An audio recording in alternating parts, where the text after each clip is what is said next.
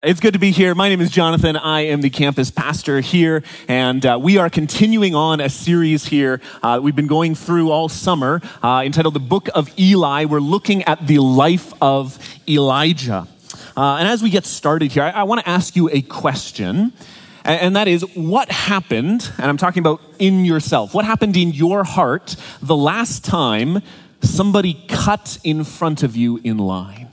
All right? What, what, what, happened? What was your response when, when someone cut in front of you? Maybe you're driving in traffic and you see someone going up along the, the, the shoulder of the road and then just cutting right at the front of the line. What, what goes on in your head and in your heart? Right? Or, or maybe you're at a, at a restaurant and you're watching as the people who came after you are getting their food before you, and you're thinking, hold on a minute, I know we ordered before them. What's happening here? Or, or maybe you're, you're in line uh, at the store and someone just goes straight up to the cashier right past the whole line of you all sitting there waiting. What goes on in your heart? I think nicely I could say, you're probably a little annoyed, right? I think honestly, we'd say we're angry, right? How dare they cut in line? You're not allowed to do that. We've been waiting here. You need to get to the back, right? Now, now I, I got to witness this actually just, just yesterday. We, uh, my family was at the Chilliwack Fair, and, and I watched as we were lining up for the train ride. It's a kid's train ride, and someone, I don't think they even meant to do it, but just walked straight up past the line and jumped onto the train what happened next was that everyone in line was suddenly very upset right? And they voiced their opinions very loudly and clearly for all to hear that this should not have happened. Now, thankfully, there was a lot of kids around and the language was quite polite, but you can imagine what was going on, all right? Nobody was happy about that. My point is this it's not really about lines at all.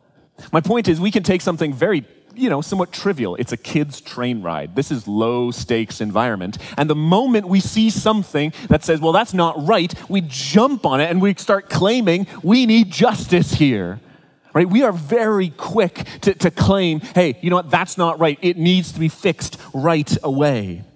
Right? We want to call out injustice, and yet we are also very, very slow to be patient to actually show mercy to other people. The irony, of course, is that we want people to treat us the exact opposite way.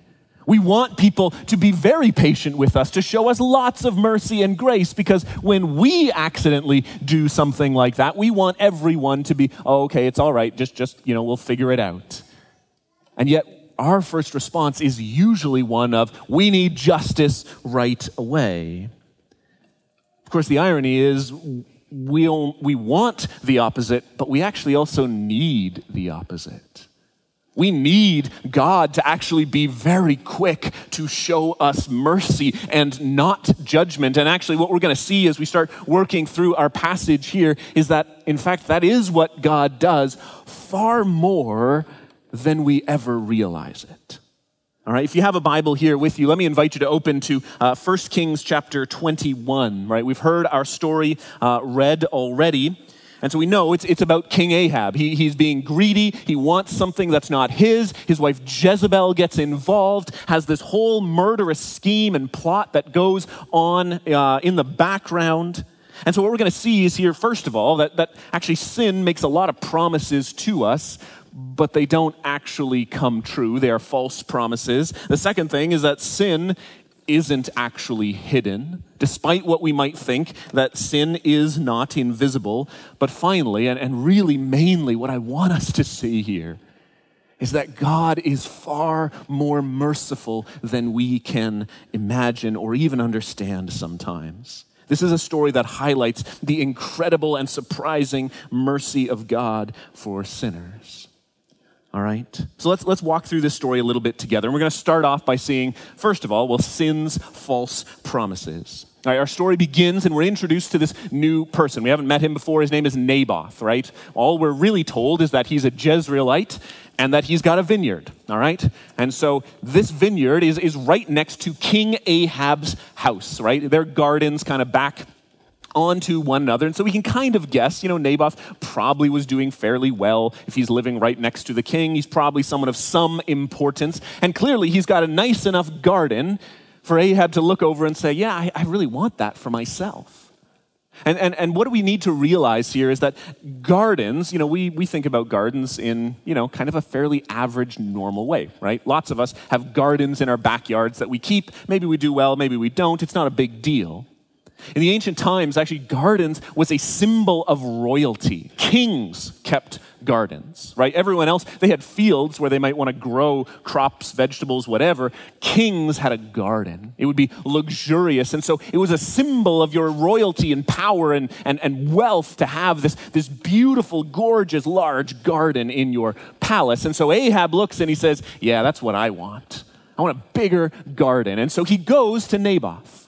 And, and to be fair to Ahab, this is probably the most honest thing he's done ever. All right? Verse 2 it says, After this, Ahab said to Naboth, Give me your vineyard, that I may have it for a vegetable garden, because it's near my house, and I will give you a better vineyard for it. Or if it seems good to you, I'll give you its value in money. Right? That, that seems on the outset like a pretty good offer. Right? I'm going to give you something even better, or I'll just pay you straight out cash and you can have it. Right? That's not a terrible offer that Ahab is giving. But verse 3, we, we get the conflict of this passage that will now dominate. Naboth said to Ahab, The Lord forbid that I should give you the inheritance of my fathers.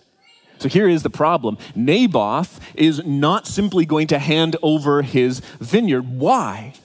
Because this was land that God had given to him and to his family. This was not some sort of trivial piece of land that had no connection. No, this was God's gift to him, and he, clearly here being a devout follower of God, is wanting to say, No, this is, this is God's gift. I'm going to steward it well. Right? Now, the other thing that, that's probably working in the background here that we might not recognize right away is in Numbers in the law of Moses, uh, God actually tells them, look, when you are selling your property, they're allowed to sell their property. When you are selling it, don't sell it outside of your tribes. This is why the verse or the chapter keeps on repeating the fact that he is a Jezreelite. All right? He's not of the same tribe as Ahab. So Ahab's actually asking him, I want you to first give me what God has given to you. And secondly, he shouldn't actually be giving. And so for both reasons, Naboth says, No, I'm not going to do that as good as an offer as Ahab was making, Naboth is not interested. Verse 4 tells us Ahab then went home vexed and sullen. And he lay down on his bed, turned away his face, and would eat no food. I mean, essentially, Ahab is just acting like a toddler, right? Who's just been told you can't have another piece of candy, and he's going and crying in his room and not, not wanting to talk about it with anyone. And I mean, I'm sure the whole palace was kind of going, Is this, this, this is the king? All right, this is the guy in charge? Okay, all right. But see, what's going on here is Ahab is actually believing something that's not true. He, he's already begun to buy into one of the lies that sin has been telling him. One is that if he could just have that garden, he'd be happy. He just had a little bit more, then he would actually be happy. And in fact, you can't be happy if you don't have this garden, right? Ahab is absolutely coveting his neighbor's garden, and he has convinced himself that he cannot be happy unless he has this. Right? It's, it's a lie sin still uses all the time, uses in our own lives. You can't be happy unless you have, and fill in the blank that new car, the new house, the new phone, the new job, the new relationship, whatever it is, I can't be happy unless I have something else. There's something that's missing that's keeping me from being happy. Sin still lies like that all the time. Right? We think if we just have a little bit more, then we'll be happy. But here's the truth none of it ultimately satisfies because everything new becomes old, and then we're just stuck looking for the next thing and the next thing and the next thing. None of it ultimately is satisfying. In fact, Paul writes in the New Testament, in the book of Philippians, he says, Not that I'm speaking of being in need, for I have learned in whatever situation I am to be content. I know how to be brought low. I know how to abound. In any and every circumstance, I've learned the secret of facing plenty and hunger, abundance and need. Paul says, You want to know what the secret is to contentment, to happiness, to, to peace in your life? It's not going to be found in your stuff. It's not going to be found in how much you have or how little you have. Ultimately, peace in life, contentment is found in knowing Jesus. That's where Paul's going to go. But see, this is why this sinful line of thinking is so deceptive and ultimately fails. Because not only is sin promising Ahab something that it can't possibly deliver, in fact, sin here is going to drive him from bad to worse. And as if on cue, thus enters Jezebel, his wife. Right? Verse 5, Jezebel gets involved, and every time we have seen her in the story, things go from bad to worse. After Ahab kind of explains what's been going on, I want this garden, I can't have it. Naboth said no, and now I'm sulking in my room. She looks at him, verse 7. Jezebel, his wife, said to him, Do you now govern Israel? Arise and eat bread. Let your heart be cheerful. I will give you the vineyard of Naboth the Jezreelite. Right, Jezebel in this passage is essentially acting as the voice of sin itself. She is tempting and luring in Ahab, I will give you what you want. All you have to do is give in to what I say. Right? She essentially says, Look, you're the king. You can do whatever you want. All you have to do is use your power in such a way to get what you are looking for. And so she comes up with this whole scheme. She's going to write letters in, in Ahab's name. She's going to write them to what the text calls worthless men, right? These people who are basically, they're going to do whatever Jezebel tells her or tells them to do. And Jezebel says, here's what's going to happen. Here's the plan. We're going to call a national fast. Everyone's going to be fasting. And we got to make sure Naboth is in there, all right? He's, he's one of the chief people. Everyone's focused and looking at Naboth. And then during the fast, right? When everyone's kind of mourning and sulling, but we'll come up with a good reason for, for why we should be fasting. What you're going to do is in the middle of that, you're going to accuse Naboth. You're going to say the reason everything's going wrong is because of him. He cursed God and the king, and we should actually stone him. This is Jezebel's plan. All Ahab has to do is say, okay. All he has to do is simply not, you know, not stop her, hand over his signet ring. Right? She has to write letters in his name, which would have required what's called a signet ring. The king would have a ring with his symbol, they'd press it onto the letter. That's how you know, okay, this is from Ahab himself. All Ahab has to do is not interfere, to pass off this into Jezebel's hands, and that's exactly what he does. Right? He passes this off into her hands, doesn't doesn't take charge, but simply sits back. We've seen Ahab do this again and again. Jezebel just pushes him around every single way. And what happens is her scheme works basically exactly the way she planned it out. They call a fast. Naboth is put up there as, as one of the chief people. And, and during it, two men come up and they accuse him of cursing God and the king. They whip up the crowd into a frenzy and they say, All right, we're going to stone him right here and right now. They drag him out and they put him to death. For just a moment, it seems like, wow, that worked. Right? Jezebel's plan worked for a minute. Verse 15, as soon as Jezebel heard that Naboth had been stoned and was dead, Jezebel said to Ahab, Arise, take possession of the vineyard of Naboth the Jezreelite, which he refused to give you for money, for Naboth is not alive, but dead. And as soon as Ahab heard that Naboth was dead, Ahab rose to go down to the vineyard of Naboth the Jezreelite to take possession of it. It worked. The scheme worked, right? Sin's promise seemed to come true for just a moment. But see, if Ahab had ever been reading, say, the book of Proverbs, he would have recognized what was going to happen next. Proverbs has lots of, of, of, well, Proverbs in it, all about what this is going to look like. In fact, Proverbs chapter 9, I'm just paraphrasing here, says, Stolen water is sweet, tastes good, but it leads down to death right? The next step is that this is going to go terribly wrong. And in fact, that's exactly what happens. Sin's promises are always false, and this is no exception. See, to this point, Ahab assumes he has gotten away with it. Ahab assumes, look, no one knows what's happened. No one can know. And in fact, I didn't kill Naboth right? Ahab wasn't even there, most likely. He was far away. No one could blame Ahab, or Ahab for what had happened. But here's the next point sin is not hidden.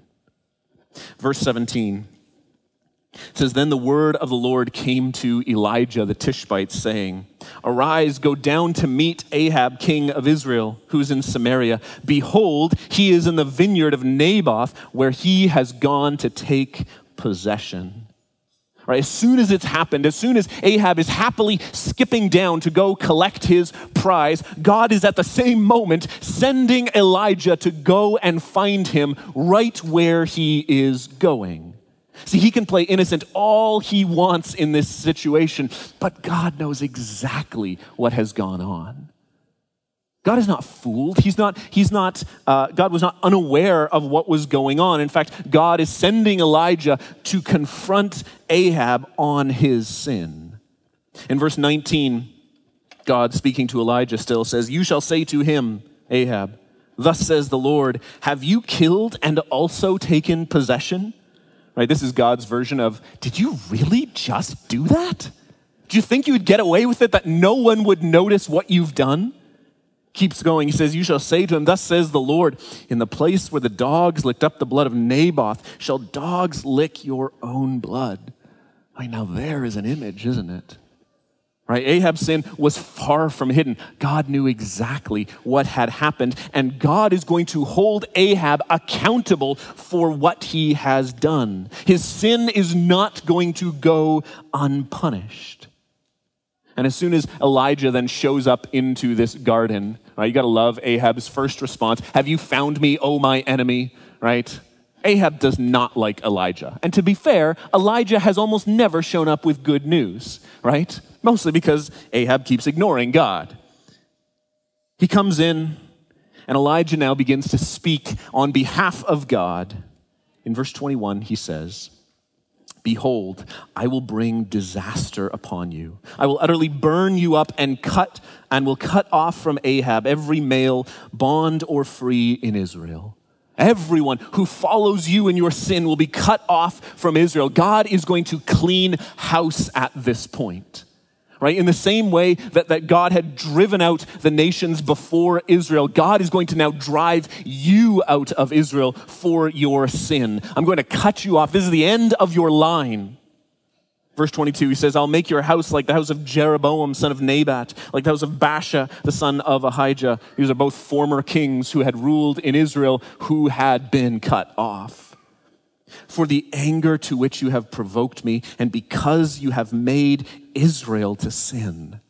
See, not only did Ahab sin, in fact, he made the people do his dirty work. Right? God is not, you know, he's not caught off by that. He says, I know exactly what you have done. You made other people murder on your behalf. How dare you? And before Ahab can even respond in some sputtering way, well, well, well, my wife, my wife, nope, God has it covered. Verse 23 And of Jezebel, the Lord also said, The dog shall eat Jezebel within the walls of Jezreel. Right? Jezebel will be held accountable for her actions as well. Right? No one is getting away with it. No part of this scheme was actually hidden from God. In fact, we're, we're not going to read it all, uh, not, not today. But every part of this prophecy is going to come true in these next couple of chapters. Next chapter, Ahab is going to die. After that, it's going to be his son. And a few chapters later, it will be Jezebel. Every single one of the things that God has said is going to come true. And you might be thinking to yourself, all right, all right, but this is really graphic language, isn't it? I mean, this is really kind of like almost disturbing language. I, I, get that Ahab's done something wrong, but I mean, how exactly are we supposed to understand these kinds of images? Because they're, they're fairly, mm, we would use the words brutal, right? They're fairly gruesome. And I think there's probably two answers I can give to that. One is that we're reading something that was written nearly, nearly 3,000 years ago on the other side of the world in a completely different culture than ours. It's going to sound different. But I think probably the bigger thing is that we have stopped viewing sin the way the Bible does. See, we view sin very, I'm going to use the word sterile, right? It's very clinical, it's very removed, it's very almost clean in the sense of, you know what, yeah, we might have character defects here and there. Right? We have accidents, everyone slips up, everyone has lots of excuses for their sin. It's, it's something that happens, but but when we actually deal with how does the Bible talk about sin, it's far more revolting. Right? The, the description of, of God's response to sin here, we think, ah, I mean, that, that's, that's hard to even listen to. In fact, that, that gives us a little picture of how God views our sin. It's hard to even see.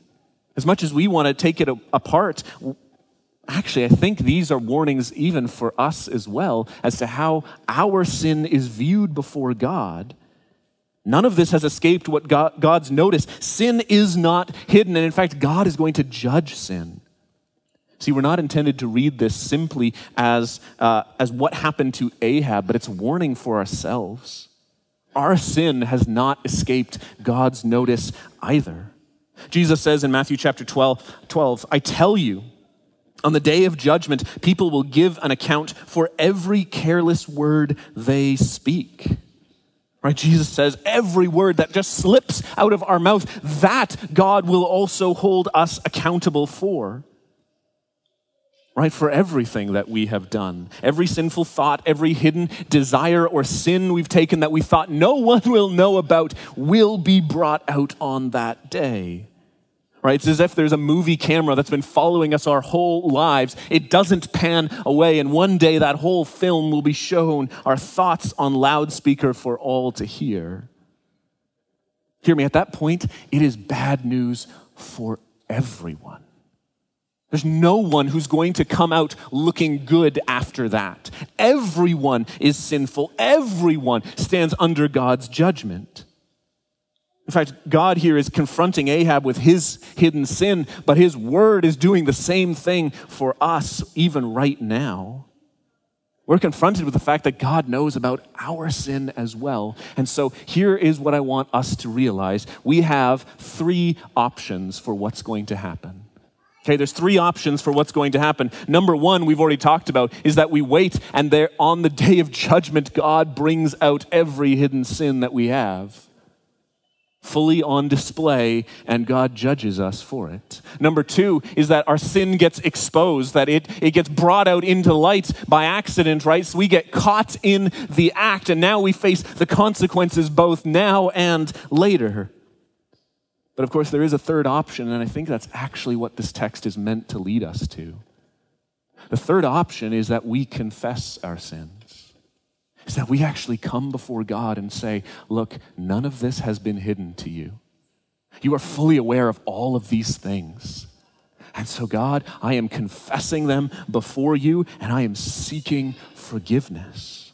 See, that is ultimately the point. It's not simply to, to scare us that God knows everything. No, that's not the point. The point is to call us to actually confess and repent before Him because there's nothing God has not known.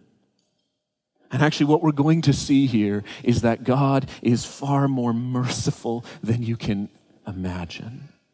This is the final point, and it is good news. God is merciful to sinners. His mercy is incredible. Look back at verse 25. It says, There was none who sold himself to do what was evil in the sight of the Lord, like Ahab, whom Jezebel his wife incited. He acted very abominably, going about after idols, as the Amorites had done, whom the Lord cast out before the people of Israel. Right, we suddenly get sort of a, a pause in the story. We get a summary statement of all of Ahab's life. What, what kind of a guy was Ahab? Terrible right? He was sold out for doing evil his whole life. And you might think, okay, wh- why did we take that little pause journey? Why, why, why are we including that at this point? And I think it's to draw a contrast to what is about to happen. Verse 27 says, When Ahab heard those words, the words of Elijah, he tore his clothes, put on sackcloth on his flesh, and fasted and lay in sackcloth and went about dejectedly. I don't know about you, but that was not the response I was expecting from King Ahab. He has been hearing God speak to him and call him out for years now and has not responded in any kind of way like this. Suddenly, he is mourning And we look at that and we think, all right, like, is this, is this, is this Ahab just, he, he's had a moment. Finally, he realizes, all right, I got to turn and trust in God. I'm going to commit my life. Unfortunately, the answer is no. That's not actually what's happening here. In fact, as we, as we continue on in the story, Ahab's only around for one more chapter, and in it, he has no interest of following after God. He has no interest of actually trusting in God. In, in many ways, we're meant to be seeing a parallel here to this whole story. If you know the story of David and Bathsheba, this story is going to sound very familiar. Right? David, David is also the king and he stands in his palace and he looks out of his palace and he sees something he wants. In this case, it's the woman Bathsheba right? And, and David covets after her, and then he comes up with a similar kind of scheme, all right? She's married, I need to get rid of her husband, so he comes up with a scheme to have him killed so that he can go and marry Bathsheba, and no one is the wiser. And just like with Ahab, God sends a prophet to David and calls him out on his hidden sin. But here is the difference. The difference is how these two men responded. Both of them put on sackcloth. Both of them mourned. But David mourned his sin. In Psalm chapter 51, he writes, I have sinned against you, God. He asks God, create in me a clean heart. Take not your presence from me. David repents of his sin. He wants nothing more to do it and clings on to God. Ahab is sorry he got exposed. There is a big difference between feeling sorry you got caught and sorry because you sinned. Ahab is sorry he got caught. He's probably mourning the consequences and the bad things that Elijah is saying, but he does not repent or trust in God. He is not sorry for his actions, rather, he's just simply mourning because bad things are happening. But here's where you might say, wait, hold on just a minute. Because don't we see something else happen in the text? Look back at verse 28. It says, The word of the Lord came to Elijah the Tishbite, saying, have you seen how Ahab has humbled himself before me? Because he has humbled himself before me, I will not bring the disaster in his days, but in his son's days I'll bring the disaster upon his house. We read that and we think, wait, hold on. I mean, doesn't that mean that that God sees his repentance as genuine? Doesn't that mean that, that, that God says, look, he humbled himself, and he has? Right? This is the first time Ahab has ever listened to something that God has said.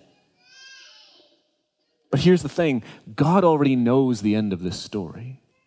God knows what Ahab is going to do next. He knows where Ahab's heart is at right now. And so the question is if that is the case, if God knows that Ahab is not going to follow him, why is God delaying this punishment? And here is the answer I think we are forced to come to God is far more merciful than we ever expected. God is not longing to bring down judgment. He is longing and looking for ways to be merciful and to show mercy. God is well aware that Ahab's repentance is far from genuine, and yet God is willing to put judgment on delay because he is longing to show mercy. God is showing this awful king mercy he does not deserve. And in one sense, we shouldn't be surprised. That's who God told us he is. Back in Exodus chapter 34, when God reveals himself to Moses, this is what he says He says, I am the Lord, a God merciful and gracious. It's the first thing he says. His first attribute he gives to himself there is that he is merciful. He longs to show mercy. In fact, if you know the story of Jonah, right? This is Jonah and the whale, right? If you, if you know the, the, the story, right? God sends Jonah, go, go preach, go preach to the Ninevites, right? They're Babylonians. And Jonah runs away. He doesn't want to do it, right? He tries to get away. God drags him back, kicking and stre- screaming, right? Eventually, he goes to Nineveh. He preaches, and they humble themselves and God relents of this disaster. And oftentimes we assume, why did Jonah run away the first time? Well, simply because he, he was scared. That's not why he ran. Chapter 4, it says in Jonah chapter 4, but it displeased Jonah exceedingly, and he was angry. Why? Because God didn't destroy the city.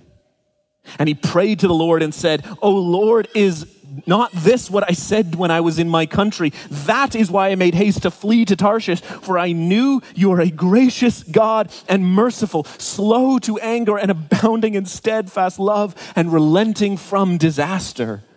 Jonah tried to run because he didn't want God to show them mercy. He knew that if he just went, God would be merciful. And here's the thing did the Babylonians repent and humble themselves? Yeah. Did, did they stop worshiping idols, stop attacking innocent people? No. They still continued on. And you, you might ask, why is God being merciful? Because that's who he is. In our story, Ahab's judgment is delayed, and we might think, why? Why is God so merciful to those who do not deserve it? And here's the thing Ahab does not deserve it. And that's the point. The point that God is getting to is that He is a God who is merciful to those who do not deserve it.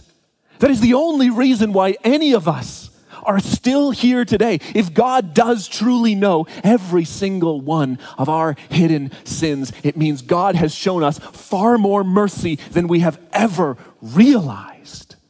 None of us have earned or deserved God's mercy, and yet He has given it to us.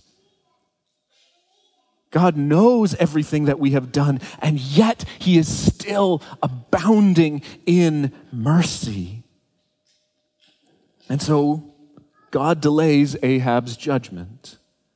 But here's the point that we do need to still see it is delayed, but it does still come.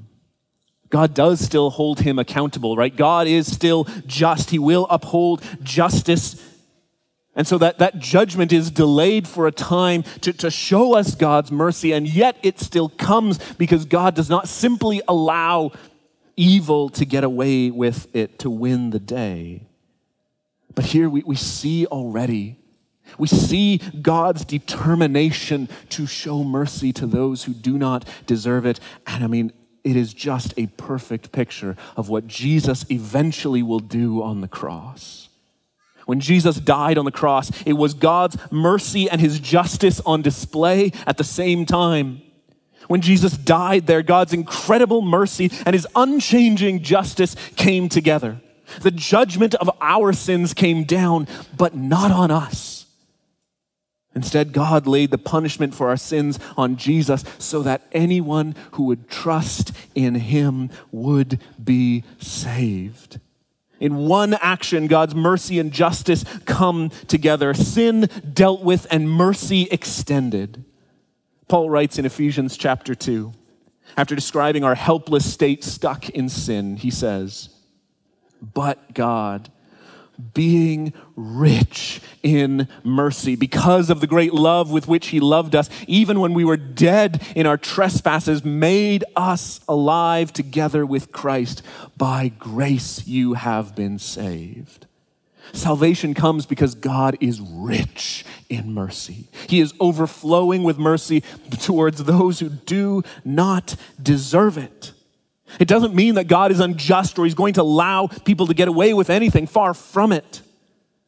But what it does mean is that God is that God's disposition is one of mercy. He is looking for ways to show mercy. No one deserved it. No one has earned God's love or his salvation.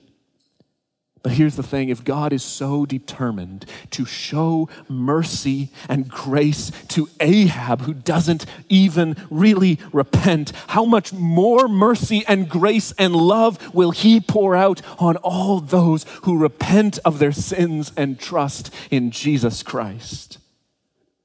If God is determined to show mercy to someone like Ahab, how much more will he show mercy to everyone who repents? There is no one who is outside of God's mercy. No, for all who repent, the promise we have is God is faithful and just to forgive our sins. God is merciful to sinners like us. So, how do we respond to this kind of a passage? First of all, we, we need to see the deceitfulness of sin. Right, the empty promises it makes, how much sin fails to provide on, on what it promises. We need to be reminded that none of our sins are hidden before God. God is fully aware of everything that we have done. And so the call is would you confess your sins before Him? Would you come before Him because He is merciful and gracious? Place your trust in Jesus Christ for the forgiveness of your sins whether that is the first time or trust Him anew. It is His mercy that has sustained us this far, and it is His mercy that will see us through. Let's pray together. Our Heavenly Father, Lord, we are so thankful. Lord, we are so thankful for your mercy, for your grace that you have poured out on us when we did not even realize. Lord, we have sinned far more than we have admitted. And yet, Lord, you are merciful beyond what we even understand. Lord, thank you for your mercy. Lord, I pray that we would confess our sins before you because you are gracious and merciful. Lord, that we would come to you and trust in Jesus for the forgiveness of our sins. Lord, we thank you for sending Jesus that we might be saved, that we might be forgiven, and that we might ultimately be with you. Lord, we thank you for your gifts. We thank you for your grace, and we thank you for your mercy. We ask these things in your name. Amen.